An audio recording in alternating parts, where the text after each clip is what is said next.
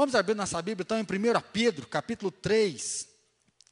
O pastor Platini já tem ministrado há algumas semanas, né, palavra de esperança na carta de 1 Pedro. E nós vamos ler um texto hoje que muitas mulheres já fizeram campanha para rasgar essa folha da Bíblia, né? Ainda bem que hoje teve, não está meio a meio aqui, né? Eu fiquei com medo de ter muita mulher aqui hoje, apanhar hoje, mas eu acho que nós damos conta se elas vier para cima, né? Você, mulher que está em casa, não desliga sua live, está no fim de que a internet caiu e não, porque esse texto é de arrepiar. Até brinquei com o Platinif, tá, fui falar que eu ia pregar bem nesse texto, devia ter falado que eu ia pregar semana que vem e deixar eu pregar nesse texto. Mulheres, 1 Pedro 3.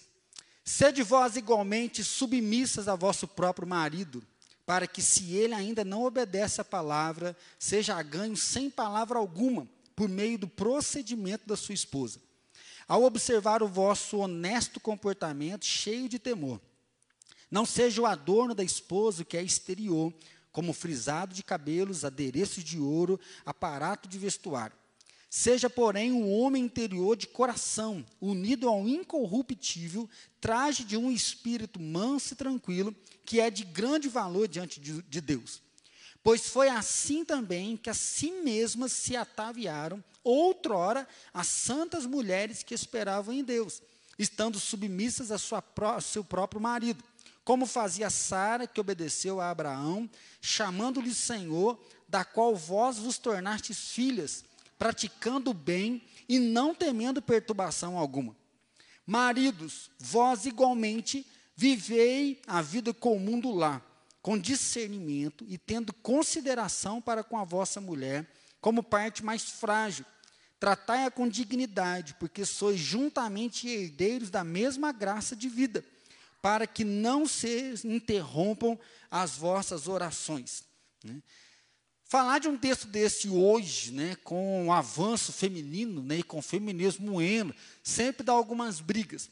Esse assunto de submissão, de homem tratar a mulher como parte mais frágil, ainda é algo que ainda dá briga, né? ou seja, dá desentendimentos, como que a gente consegue viver essa relação, e aí como palavra de esperança, então, como que a gente pode olhar para um texto desse? Da mesma forma, o outro desafio aí dessa pós-modernidade que nós estamos vivendo, um tempo onde o homem está perdendo o seu papel, não estamos dizendo ainda questão de crise de sexualidade, mas está faltando homem no mercado. Os homens estão sendo omissos, os homens, a mulher está assumindo um lugar dela, ela está batalhando pelo lugar, mas o homem também ele está fugindo. O homem está fugindo da educação dos seus filhos, o homem está fugindo do seu lar, o homem está ficando no trabalho, e mesmo no trabalho nós estamos tendo uma crise porque não se tem profissionais mais que conseguem aguentar o tranco profissionais que honram o trabalho, profissionais que defendem, porque por qualquer coisa eles estão pulando fora. Como falar de mulher ser submissa, mais frágil, onde o aumento da agressão doméstica está tá aumentando? Homens estão matando mulheres, feminicídio acontecendo de uma forma absurda no nosso próprio país, o abuso sexual, e nós estamos vivendo um caos aí da menina de faz o aborto, não faz aborto, um defende a vida, outro não defende a vida. Né? Qual é a resposta que nós damos? E para falar que a mulher ainda é frágil, para falar que a mulher tem que estar submissa a isso. Né? Então, viver casado está muito difícil. Dentro de casa tem dois querendo mandar, tem dois brigando pelo espaço, tem dois brigando para falar quem que é mais forte, quem que manda nessa casa. Né? Quem que obedece mais? E aí vem as piadinhas de tudo quanto é lado. Né? Assim, a mulher quer mostrar que ela manda, o homem quer mostrar que manda.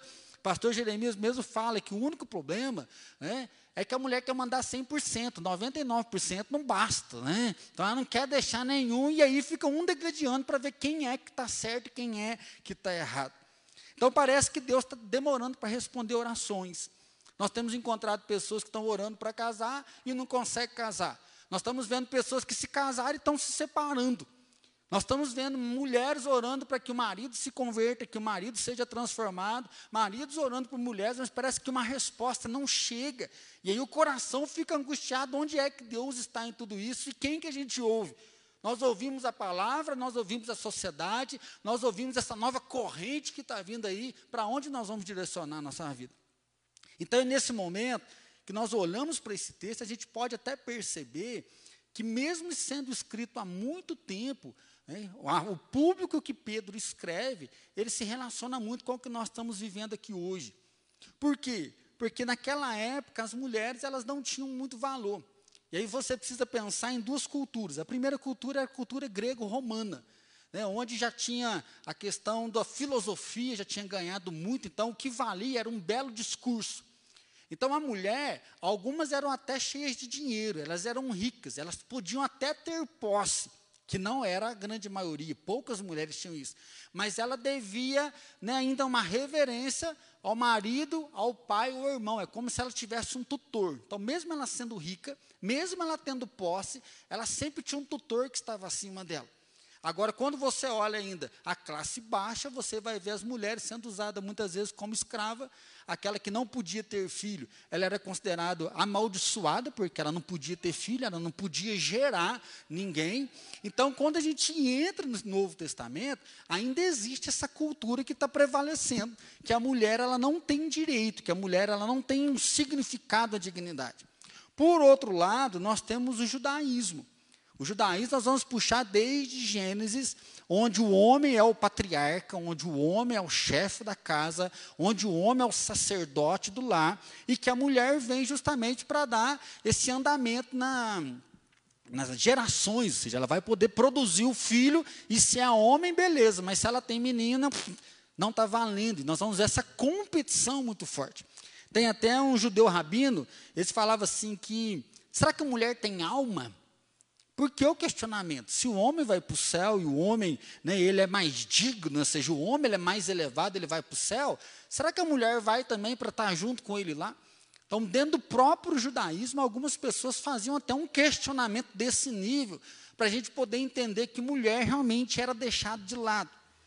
E aí é nesse momento que o cristianismo vem e dá um, uma quebra de paradigma tanto nos gregos romanos quanto no judaísmo. Porque Jesus aparece e ele dá atenção para a prostituta. Jesus aparece, ele olha para a mulher adulta e fala: Nem eu te condeno, vai, não peques mais. Jesus aparece, ele para no meio da multidão e fala: Alguém me tocou. E ele olha para a mulher que está 12 anos sofrendo de uma hemorragia, e ele diz para ela: A tua fé te salvou, minha filha. Você teve fé. E Jesus, então, ele vem mostrando o amor. Da mesma forma, Jesus ele traz a mensagem que se alguém te dá um tapa na face direita, ele fala, não se vingue, então dê esquerda. E ao invés de você tomar um tapa e voltar com um murro, vira a outra face, para de vingar e devolva com amor. Jesus fala, olha, não leve ninguém a juízo, resolva suas próprias causas. Jesus fala, ama o Senhor teu Deus e ama o teu próximo. Então o cristianismo vem com uma quebra de paradigma, mostrando que, que agora já não há grego, não há judeu, não há homem, não há mulher, mas todos somos filhos de Deus. Todos são amados por Deus. E aí, se você entrega a sua vida a Jesus, você então é filho do Criador. Se você não se entrega a Jesus, você é criatura. A única separação que Deus faz é essa. Aquele que se mantém rebelde ao Filho, aquele que não reconhece Jesus como seu Senhor, é uma criatura. Mas aquele que entrega a sua vida a Jesus, ele passa a ser digno, ele passa a ter a mesma herança, ele passa a viver em igualdade para com Deus, porém com funções diferentes. Pastor Platini ministrou semana passada, e é um texto difícil também, porque fala que o escravo tem que dar honra ao seu senhor. O escravo deve trabalhar com dignidade ao seu senhor. Então, quando a gente lê um texto falando de escravidão, parece que não houve ainda um rompimento. Jesus não vem declarado e fala, não tem escravos. Né? Jesus, ele, ao invés de vir abolir isso, ele traz sim uma abolição, mas através da conduta.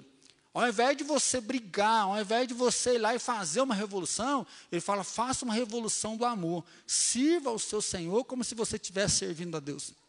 E até conversando semana passada com o pastor Platini, ele fala que é isso que Martin Luther King fez. As pessoas põem fogo na casa dele e ele não se vinga. Ele está sempre vivendo na questão do amor. Ele quer os direitos iguais, mas não pela força do braço. Ele quer os direitos iguais para mostrar os negros também são gente. Nós vivemos igual qualquer pessoa e nós vivemos de uma forma diferente. Então, é esse paradigma que Pedro está falando que o cristianismo vem para confrontar outras religiões. O cristianismo vem para dizer, a partir de agora, não é olho por olho, dente por dente. A partir de agora, nós movemos um com o outro na noção do amor. Nós vivemos agora no amor ao próximo, nós abrimos mão do nosso direito, não porque nós somos bons em si, nós abrimos mão do nosso direito por amor a Deus que pediu para a gente cuidar do outro. E é essa a realidade, então, que ele traz. Pedro está escrevendo aqui para aquela igreja que espalhou.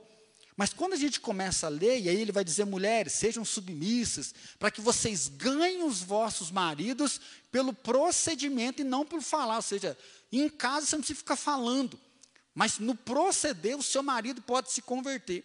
E aí o que está acontecendo aqui? Acredita-se que muitas mulheres gregas começaram a se converter. O evangelho que chega na dispersão, ou seja, espalha a mensagem do evangelho para o mundo, muitas mulheres gentias se convertem e agora elas começam a viver o evangelho. Só que elas estão vivendo o evangelho, mas o marido não está vivendo. Então ele vem e dá uma palavra para essas mulheres. E aí por isso que eu falo que hoje parece que a gente está vivendo algo semelhante. Por quê? Porque hoje vale o discurso, não o proceder. O Facebook virou um tribunal, qualquer pessoa defende como se fosse o mais alto escalão da justiça. Mas você vai ver a vida da pessoa, não tem nada a ver com o discurso que ela tem.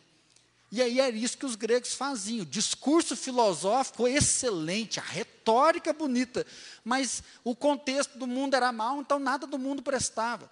Naquele momento, para Pedro, muitas mulheres estavam se convertendo. Então, alguns estudiosos vão dizer que até era maior o número de mulheres do que de homens nas igrejas. E aí, por isso que eu brinquei, queria ver se havia muita mulher hoje, porque hoje nas nossas igrejas tem reunião de oração, quem mais que está lá? As mulheres. Tem culto, quem mais que vai? As mulheres. Vai ter um trabalho, quem mais que vai? As mulheres estão à frente. E os homens estão atrás. Os homens, nessa época, tinham poucos convertidos e aí é o momento que Pedro vai escrever e vai falar com elas.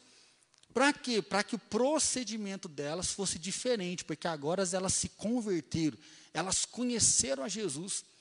E aí, além de ser uma mulher que não tinha nenhum valor e que vivia debaixo do marido, nós temos que lembrar, infelizmente, das prostitutas cultuais mulheres que se ataviavam, né? mulheres que se adornavam, então, ou seja, mulheres que se arrumavam, né? botox em cima, né? cabelo bem arrumado, né? fez lá uma lipo, está arrumadíssimas, afinadíssimas. E aí Pedro, então, ele vai falar, olha, cuidado para que vocês não sejam referência igual era lá. A mudança aconteceu. E aí sim a gente pode ver o texto, mulheres, sede vós igualmente. Não é algo específico para fechar, ó, é isso aqui, ponto, acabou. Porque se você ler né, lá no, no capítulo 2, você vai ver que ele vai falar isso. Os servos, igualmente, sirvam seus senhores como ao Senhor. Mulheres, igualmente, sede submissas. Maridos, vós, igualmente, no versículo 7. Então, o que Pedro está dizendo de forma especial, ele vai separar a ideia da função. Para Deus, homem e mulher estão nivelados. Para Deus, homem e mulher têm o mesmo valor. Para Deus, homem e mulher vai ter o mesmo fim. Mas existe uma função diferenciada. É a mesma coisa a gente vê ao pastor, o evangelista, o missionário, são funções diferentes, porque o dom é o mesmo Espírito que deu.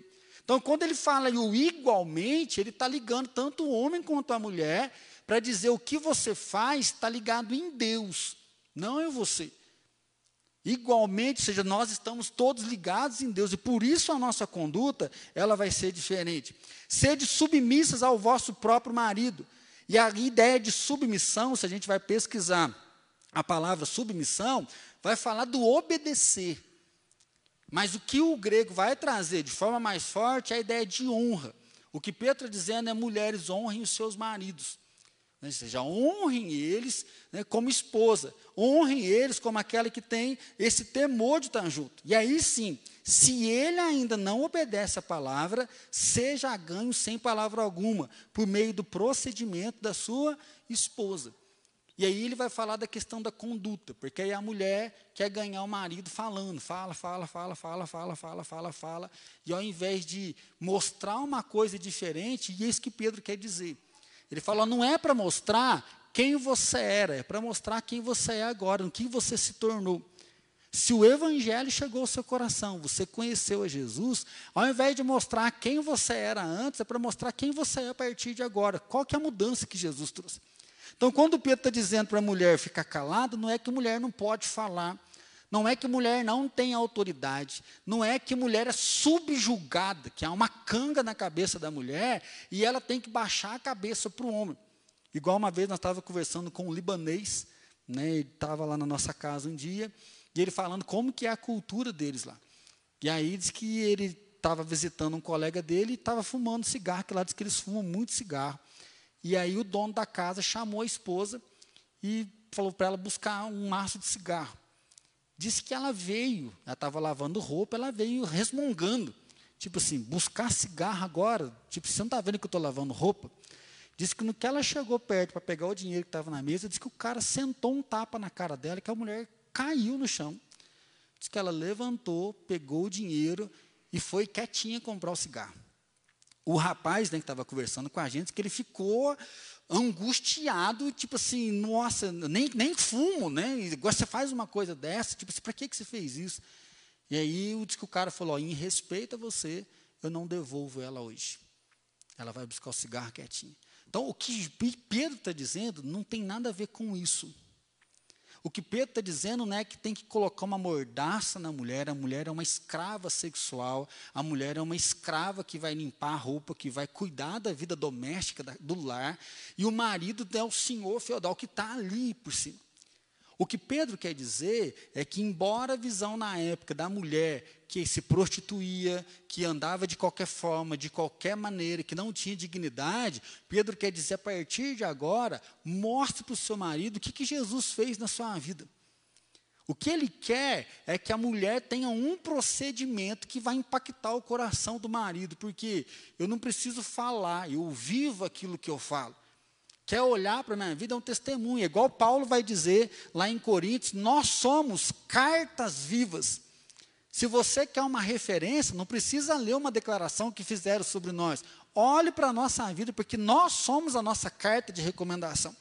Então, quando Pedro diz que a mulher ela deve honra ao marido, sim, porque ele é o marido dela. Mas ele está dizendo: olha, mostra o que Jesus fez na sua vida. Mostra a transformação interior que aconteceu ao observar o vosso honesto comportamento cheio de temor. Temor a quem? Temor a Deus. É um comportamento, temor, a ideia é até mesmo ter medo. Passa um tenente, sim, senhor. É aquele que obedece, que tem reverência. Então ele está falando que a mulher tem que ter temor do marido. O marido vai enxergar a mulher que age de uma forma diferente, porque ela tem o temor a Deus, ela honra a Deus. Não seja o adorno da esposa que é exterior. E aí vem uma crítica às prostitutas cultuais. Faz tranças, faziam mechas, usavam ouro, usavam várias roupas. E a questão não é contra.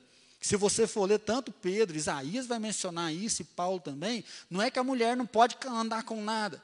Mulher pode se maquiar, mulher pode usar botox, mulher pode né, se cuidar. O que Pedro está fazendo a referência é o que? É que haja uma mudança interior e aí sim depois vem a exterior. E aí hoje, infelizmente, o que a gente vê é que a estética está tão forte para revestir um coração que está vazio. É, muitas pessoas hoje estão cuidando do corpo porque o coração está triste, então precisa ver algo bonito no espelho. E aí acaba virando uma doença. Nós esquecemos de cuidar daquilo que está interno e aí a gente quer parecer bem. Seja, porém, um homem interior do coração unido a um incorruptível. O que, que ele quer dizer? O coração, embora a gente tá, liga ele ao sentimento, coração é o principal órgão que comanda a vida física. Se o coração parar, a vida física acaba. Então o que, que ele fala? Nós unimos o coração àquilo que é incorruptível. Unimos a vida física àquilo que é incorruptível. Unimos o exterior ao incorruptível que é eterno trajado de um espírito manso e tranquilo, que é de grande valor diante de Deus. E aí então ele vai falar do procedimento da mulher, que é muito mais do que ser submissa. Então ele quer mostrar o quê? Que a mulher deve fazer sua conquista, ela deve mudar a sua história pelo seu procedimento e não só pelo seu falar. Então não é que tem que amordaçar, a mulher pode falar, mas ela tem que ter um procedimento que realmente revela a honra daquilo que ela vive, por quê? Porque Jesus é quem veio sobre ela. E aí é forte que ele vai mencionar as mulheres do passado, ele vai mencionar Sara, vai mencionar outras mulheres, e aí olha o finalzinho do versículo 6. Praticando o bem e não temendo perturbação alguma. Por que, que ele está mencionando isso? A mulher pratica o bem e não teme perturbação, porque poderia haver um conflito de religião. Uma hora o marido podia dizer que a mulher não poderia ir a um culto, ela não poderia adorar a Deus, ela teria que se prostituir, porque alguns maridos colocavam mulheres e filhas como prostituta para angariar dinheiro. Então, o que Pedro diz, não tenha medo da perturbação, ou seja, você vai honrar o seu marido, enquanto você não está desonrando a Deus. Porque se o seu marido pedir para você desonrar a Deus, você não precisa ter medo, você vai então honrar a Deus ao invés de honrar o marido. E aí pode haver o contraste da perseguição. Então é o momento que ele fala para ela ficar firme. Né? E aí sim vem maridos. Vós igualmente. Então, de novo, ele está falando da submissão, está ligada em Deus, e agora ele vem e diz: maridos, igualmente viver a vida comum do lar. Então, Pedro, ele não quer fazer uma separação da mensagem. Ou seja, ele fala: ó, da mesma forma que é você mulher, é você homem. Ambos devem respeito um ao outro. Ambos devem cuidar do um do outro.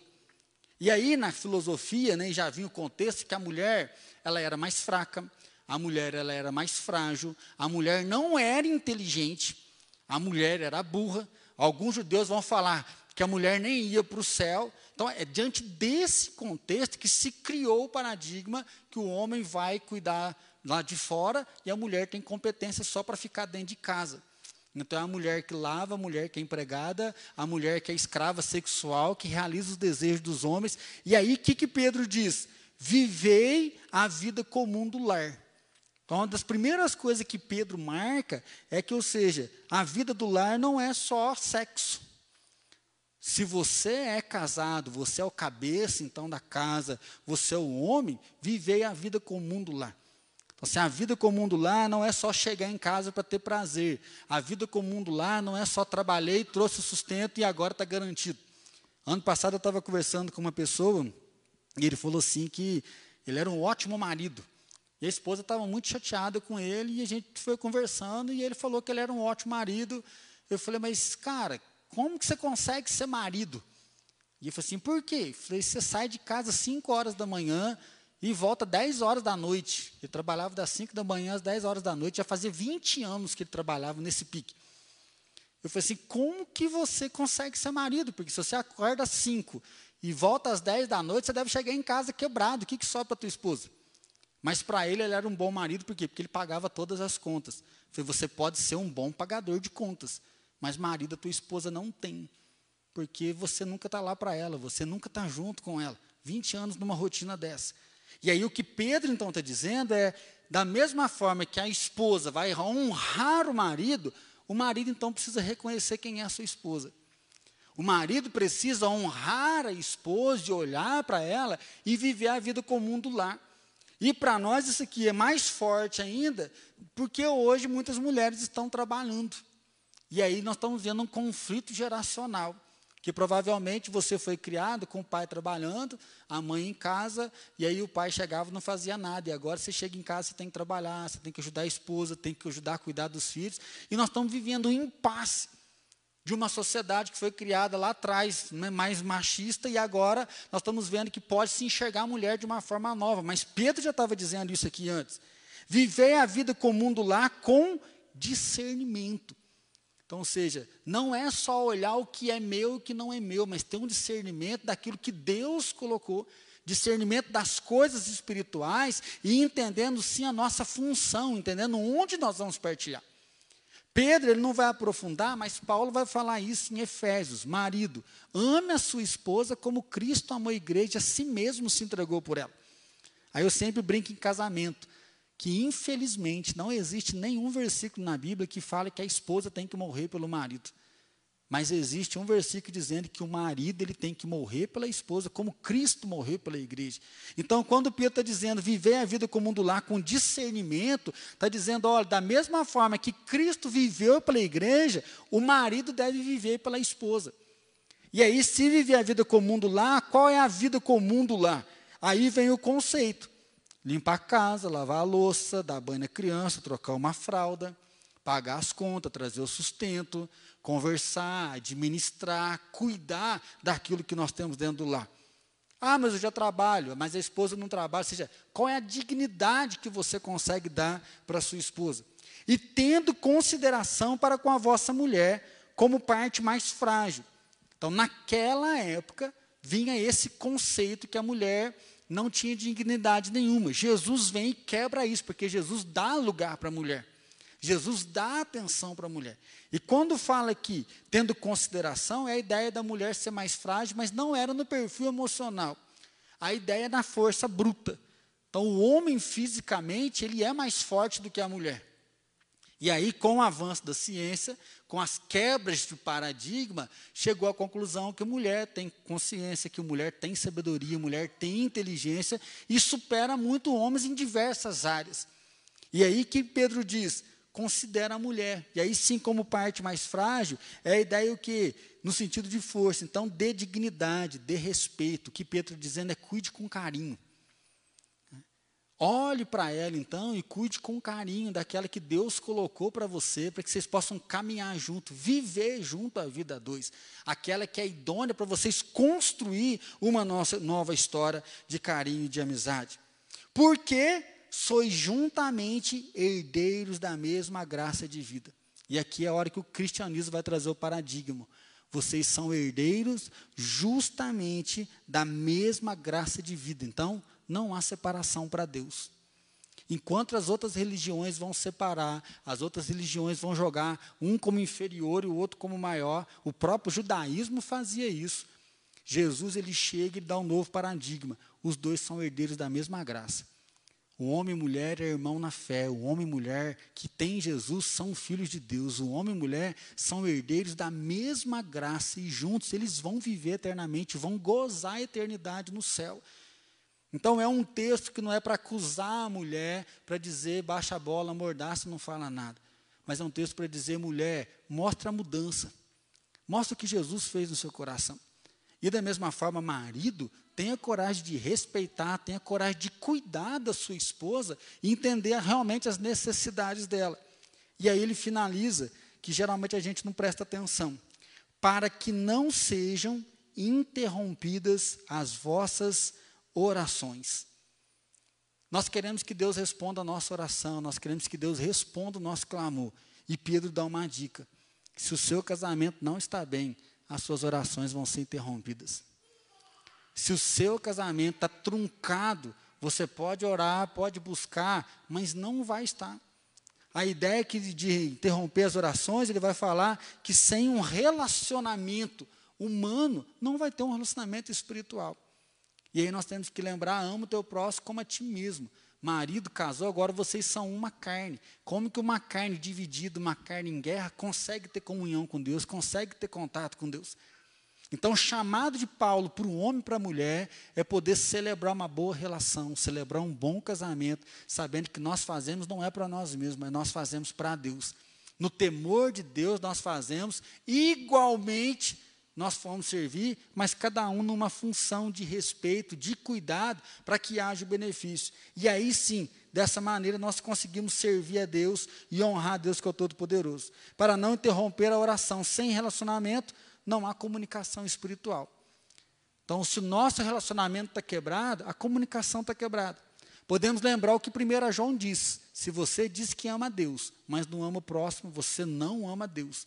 Então, se no casamento está só uma guerra, Deus está ficando de lado. Então, o convite é: traga Deus para o relacionamento, traga Deus para a relação. E aí, sim, para a gente finalizar, exerça o seu papel com humildade e perfeição tanto para o homem quanto para a mulher, o que Pedro quer dizer é que o homem tem um papel diferente da mulher, biblicamente. Cada um tem uma função dentro do casamento. Mas Pedro está dizendo: olha, exerça o seu papel com humildade e com perfeição. Seja, no cuidado, no zelo, no testemunho, a humildade tem que estar presente. A perfeição tem que estar presente, ou seja, dar o nosso máximo como se fosse para Deus de poder investir no outro. Segundo lugar, abra mão do seu orgulho. Eu estava lendo esse texto aqui, né, e aí a gente vem pregar e fala, e tem que ser isso. O que, que, atrapalha, o que atrapalha a nossa relação é o nosso orgulho. Porque nós não queremos abrir mão do nosso direito de estar certo. Nós não queremos abrir mão do nosso direito de fazer do jeito que a gente quer. E aí a gente humilha o outro, machuca o outro, desonra o outro, nós desfazemos do outro, por quê? Porque o orgulho está tomando conta do nosso coração. E aí, quando a gente vai se dar conta, vai pensar realmente, nós vemos quão distante nós estamos de Deus, quão religiosos nós estamos, e nós estamos perdendo de contato, de intimidade. Em último lugar, ama o seu cônjuge como você ama a Deus, é isso que Pedro diz. Vós, igualmente. Seja, honre um ao outro, cuide um do outro. Né? E aí nós temos visto assim que vai ter muitos momentos que nós vamos estressar, nós vamos ter brigas, mas nós podemos resolver as nossas brigas no temor e no amor do Senhor, um cuidando bem do outro. Porque às vezes o problema é que tudo aquilo que a gente quer, ao invés de dar, a gente devolve o contrário. Então, que nós possamos, com humildade e com perfeição, zelar do nosso casamento. E, da mesma forma, zelar da nossa vida espiritual. Você que é solteiro, né, que você olhe para isso, para já ir se preparando. Ah, esse dia perguntaram para mim, pastor, eu e meu namorado estamos brigando demais, o que, que eu faço? Eu falei, você para, só isso, mais nada. Né? Ah, mas o que, que o senhor acha? Eu falei, vou dar uma frase para te animar. O casamento é uma versão piorada do nosso namoro. Eu falei, credo, pastor, eu falo isso não. Falei, se prepara, né? toma cuidado. Então, se nós precisamos olhar se nós temos capacidade para arrepender, capacidade para pedir perdão, mas investir numa relação que vai ser eterna. Um coração que está ligado naquilo que é imutável, naquilo que é eterno. Porque a gente cuida do externo, mas o coração está guardado no Todo-Poderoso. Então, que Deus abençoe. Que nós não sejamos nem machistas, nem feministas, mas que nós saibamos a cuidar um do outro, no temor do Senhor, para que as nossas orações sempre estejam ligadas no Pai. Vamos curvar a nossa cabeça? Você que é casado, eu queria que você pensasse aí como é que está o seu coração. Você que está aqui dentro hoje, você que está em casa, Dá uma pensadinha aí, você tem honrado seu marido no proceder? Você tem mostrado Jesus com diferença? Você que é marido, tem vivido uma vida comum do lar? Você tem respeitado a sua esposa? Você tem cuidado dela com dedicação? Ou você acha que é tudo para você? Quem sabe hoje é um dia para você pedir perdão, quem sabe hoje é um dia para você se renovar. Às vezes você está orando tanto para Deus mudar a relação, mas você não consegue cuidar do outro. E aí Pedro diz: olha, a oração, sua oração está interrompida. Você está fazendo o caminho contrário. Cuide um do outro. E aí sim a oração vai ligar vocês lá em cima. Às vezes você que é solteiro está meio assustado, fala, meu Deus, como é que eu vou fazer? Estou orando por um casamento, ou às vezes o namoro não está legal. Coloca isso no altar do Senhor agora. Senhor Deus, nós queremos colocar o nosso casamento, colocar os nossos filhos, aqueles que estão solteiros, planejando casar, nas tuas mãos. Nós vemos que, infelizmente, o orgulho toma conta das nossas vidas e nós queremos exigir mais do que dar na relação. Senhor, sem perceber, nós achamos que nós estamos firmes contigo, orando, temente ao Senhor, enquanto o nosso casamento está dilacerado, não há respeito, não há carinho, não há arrependimento, não há perdão. Deus, eu quero pedir perdão hoje, ó Pai, porque o Senhor diz que o Senhor perdoa o nosso pecado e lança no mais profundo do abismo. A tua palavra diz que em ti nós somos nova criatura, que o Senhor renova a nossa história, que o Senhor une os casais, que o Senhor abençoa os relacionamentos. Assim, Deus, toma cada um de nós, que o nosso casamento seja celebração do amor, celebração, celebração da relação, da intimidade. Que brigas aconteçam, Deus, mas que para produzir algo melhor e não para trazer desavença, destruição. Senhor, quebra todo laço das trevas, toda a obra do inimigo, Pai, para dividir, para separar, quebra na autoridade do nome de Jesus. Mas, ó Deus, que haja conversão nas relações, que haja conversão nas vidas. Pai, abençoe especialmente aquelas mulheres e maridos que têm o Senhor sozinho. Pessoas que vêm às vezes à igreja, o marido não está nem aí. Pessoas que estão orando em casa, os familiares estão bebendo, Pai. Deus, eu quero clamar o teu socorro, que o Senhor dê o privilégio e alegria desses cônjuges, seus familiares convertidos, louvando exaltando o Senhor.